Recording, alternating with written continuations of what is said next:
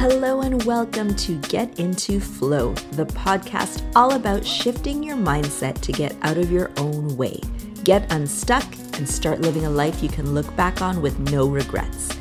I will empower you to take action to start inspiring change, and it starts right now. Thank you so much for joining. So happy to have you here with me. Sit tight and let's dive into today's topic together. Today, I want to talk about something that comes up really often in my coaching practice with clients, with friends, with the HeartRise guided meditation that I do as well. And the topic is learning to let go or being able to let go. Letting go seems like something that's very difficult for a lot of us.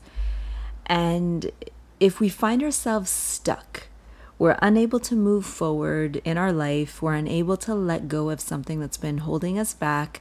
Maybe we're living in the past, where we could also be living in the future. We could be attached to an outcome. And that prevents us from actually being present in the moment, from appreciating our day to day, because we're so fixated on what we want to happen and what we need to control for those expectations and that outcome. So, how can we help ourselves? Help ourselves to let go, to truly be able to move forward. Because, like I said, everything that we are holding on to in terms of the past or even controlling, trying to control the future holds us back from being our best self. So, letting go allows you to step into a better version of you, the you that lives from a place of peace of calmness, of serenity, the you that can call in joy and happiness. Because if you're unable to let go, there is no way that you can truly be happy. If you're unable to be present in the moment without thinking of the past or the future, there is no way you can be in gratitude. Gratitude lives in your heart, and your heart lives in the now, in the present moment, not in the past or the future.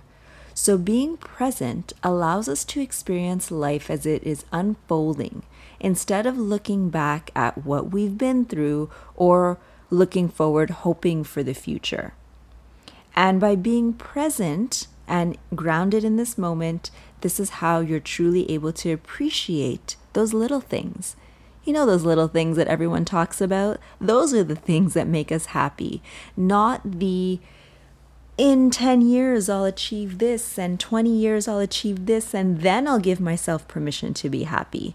Why do we do that to ourselves? Why can't we be happy right now? The goal for today's episode is to help you learn to live in the present moment, to live in your heart, to really remove all of those distractions that keep you stuck in old patterns and that keep you worrying about something that hasn't even happened yet. What I like to say is often we're planning a problem. We're worrying about something that hasn't even occurred, and all of our energy is going towards that. Or all of our energy is backwards in the past. And there's no energy or no awareness of the present moment. And from what we've learned, the present moment is where your heart can truly be in gratitude, can be happy, and where you can live your most authentic self. So, how do we get there? First, let's identify if you are someone who is stuck in the past or stuck in the hopes of the future. And then I will be able to help guide you with some personal experiences as well on how to break free of those patterns. So, first off, being stuck in the past.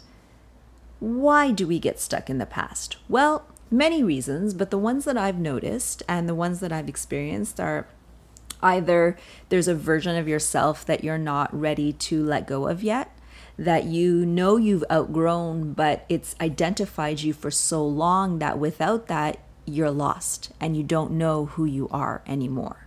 For example, I was the advertising director for 10 years. Sabrina, corporate girl, working in the office, like that was who I was. And for a long time, I had trouble letting go of that title because I let that title determine my identity. I was linked to the identity of the person who I was, but I was no longer that person. I had to let go of that part of me because I had moved forward. Or part of me was trying to move forward, but my mind was so stuck in the past of who I was that I wasn't able to fully step into the potential of who I wanted to be. And until I learned to let go and just appreciate that that chapter of my life was done, then I was able to embrace the person that I was becoming and evolving into, and really be able to step into the role of coach, of helper, of teacher. Another way that we hold on to the past is maybe, you know, we get to a point in our lives where everything is routine, everything is a bit mundane, and we're reminiscing about the good old times, the good old days. Remember those days when we used to go out and party and not have a care in the world? We didn't have bills to pay, we were just freeloading and living life. We all do. We've all had those days. But the problem is, some of us get stuck in the nostalgia of what used to be. And that, my friends, will hold you back. We need to learn to let go. The past was the past. Appreciate it. Be happy that you lived it. You led a fulfilled life and you had many experiences that you still remember to this day. So they've clearly left an impact. But you can no longer hold on to those things and try to bring them with you in the future. So, the problem here that I see often is that our past experiences or the years that we lived carefree without many responsibilities, we're holding on to that so badly because it was a time that we were happy that we're trying to bring that feeling with us into the future. And it's impossible. The past is the past. Only by letting go, you actually give yourself the freedom and the space to experience some new opportunities and possibilities. And we think that we're never going to feel that way again, the way that we did in the past, which is why sometimes we hold on so tightly and want to bring it with us and not let go of it. But you're actually doing yourself a disservice. If I held on to my best summer of my life, the summer of 2001. My friends who were with me, you know what I'm talking about. That was the best summer of my life. I was 19. I we partied every day. I was working, but at that time, no problem to go to bed at 4 or 5 a.m., wake up at 7, 8, go to work all day, back to partying in the evening. No problem at all. Now it's a different story that's for another episode. But summer 2001 was the best summer of my life. And I look back on it with fond memories and with, like, yeah, that was so much fun. But if I was stuck in trying to recreate that summer now, I would be miserable because everything's changed. Life moved on. I've evolved, my friends have evolved, there are families involved now, there are children, there are responsibilities. So it's normal that this is going to happen to us in life, but if we don't accept it and we're still trying to bring that experience with us or we're still stuck in the good old days as as most people are, we're actually limiting ourselves and we're actually preventing our, ourselves from experiencing today and actually finding that happiness in a different way. So, the message to you for this particular situation, if you can identify with that, I want to tell you to embrace what you've been through, appreciate it, think back with fond memories, but let it go. Let it go so that you can actually experience happiness in a different form now. Because if your idea of happiness is stuck in that, like me, summer 2001 experience, for me, that's the benchmark. So if I don't experience that this summer, I'm going to be miserable. It's normal because I have that benchmark to live up to.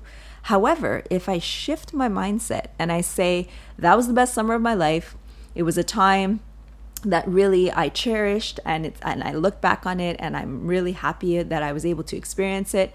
But now, today, summer 2022, how can I make the best of this summer? What makes me happy now?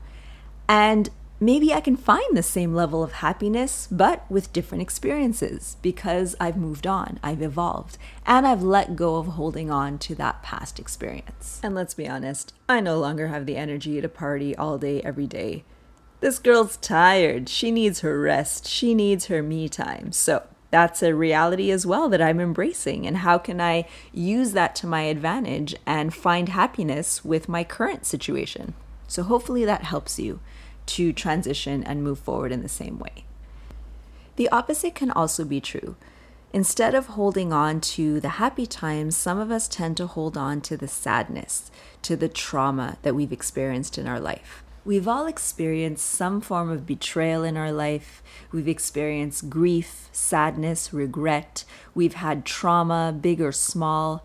And if we don't let these things go, they stay in our body, they take up space. And you know what? They accumulate, they actually get bigger over time because we keep replaying the scenario. By being stuck in the past, it means that we're reliving these situations and we're making them bigger than they need to be. So, this emotional baggage that we carry around becomes so heavy that we can't even move forward anymore. We can't even take those two, three steps towards creating change or stepping into your potential because the load is too heavy. You're breaking your back. You're stuck in the same spot and you're stuck in the past you're reliving those traumas, those moments of regret. Oh, I should have done this. I wish I would have done that differently. If only I said this, it wouldn't have turned out that way. But guess what? It's in the past. We can't change it. Why do we keep trying to change it in our minds? It happened. The best advice I can give you for this is to make peace with what has happened and learn to let it go for your own sake, for your own sanity. When it comes to forgiveness, often we have a hard time forgiving someone because we feel like it means that we're condoning or we're justifying their behavior. But no, it is possible to forgive someone for the wrongs that they've done for you. If you've been betrayed, if you've been lied to, if you've been uh, a victim of some sort it is possible to forgive them for your own peace of mind so that you no longer have to carry that burden with you and you can actually create space to call in something that is beneficial to your growth instead of having this take up too much space that you don't have the room to actually evolve into a better version of you. We're stuck in the past. We're stuck reliving that trauma, that heartache, that sadness. And I have an experience like this where I relived a situation where I was betrayed. And I felt shame, I felt embarrassment, and then it brought everything to light. And start I started to think of different situations of oh that's why that happened and if only I would have spoken up, if only I would have used my voice, if only I would have been done this this and that. And that took up way too much energy until I actually had to catch myself and be like, hey, how is this helping me? How is this making anything different? This is making it worse. I'm more upset. I'm more sad because I just keep reliving the situation. So I learned that in order to heal, in order to move on, I needed to make peace. I needed to let it go. I needed to release it from my body. So I did the necessary steps to say it happened, I acknowledge it, I acknowledge the pain, I acknowledge the heartache, but I can't hold on to this anymore because it's not bringing me anything new. It's holding me back. So if this resonates with you, let this be your opportunity to make peace with what has happened in the past. Doesn't mean it's okay what has happened, but it releases you from the attachment to that trauma. It releases you and allows you to move forward so that you can actually create a life for yourself. So now, we've spoken a lot about the past, but it's also possible to be stuck in the future. And learning to let go of the future is something I needed to learn to really be able to appreciate the present moment. For those of you who don't know me too well, I am a type A personality. I'm organized. I like things lining up and and I like to know what's going to happen. I like to be in control to a certain extent of the outcome. And then the pandemic happened and I had to learn to release all of that because there's no certainty in life. There is nothing that we can fully control. And if you want to know more about control, I have an episode on that, so check that out. But for the sake of today's episode, I want us to learn to let go of the expectations, of the attachment to the outcome we have of the future. So, my example that I want to share with you is starting my coaching business. I had a plan and I needed a timeline. It needed to be done by this date. In a year, I gave myself, in one year, I needed to be a certified coach and I needed to have clients. Saying it like this, can you feel the pressure I was putting on myself? And often we do this to ourselves. It's great to set a goal. Goals are wonderful. They keep us moving forward, they keep us aligned in the direction.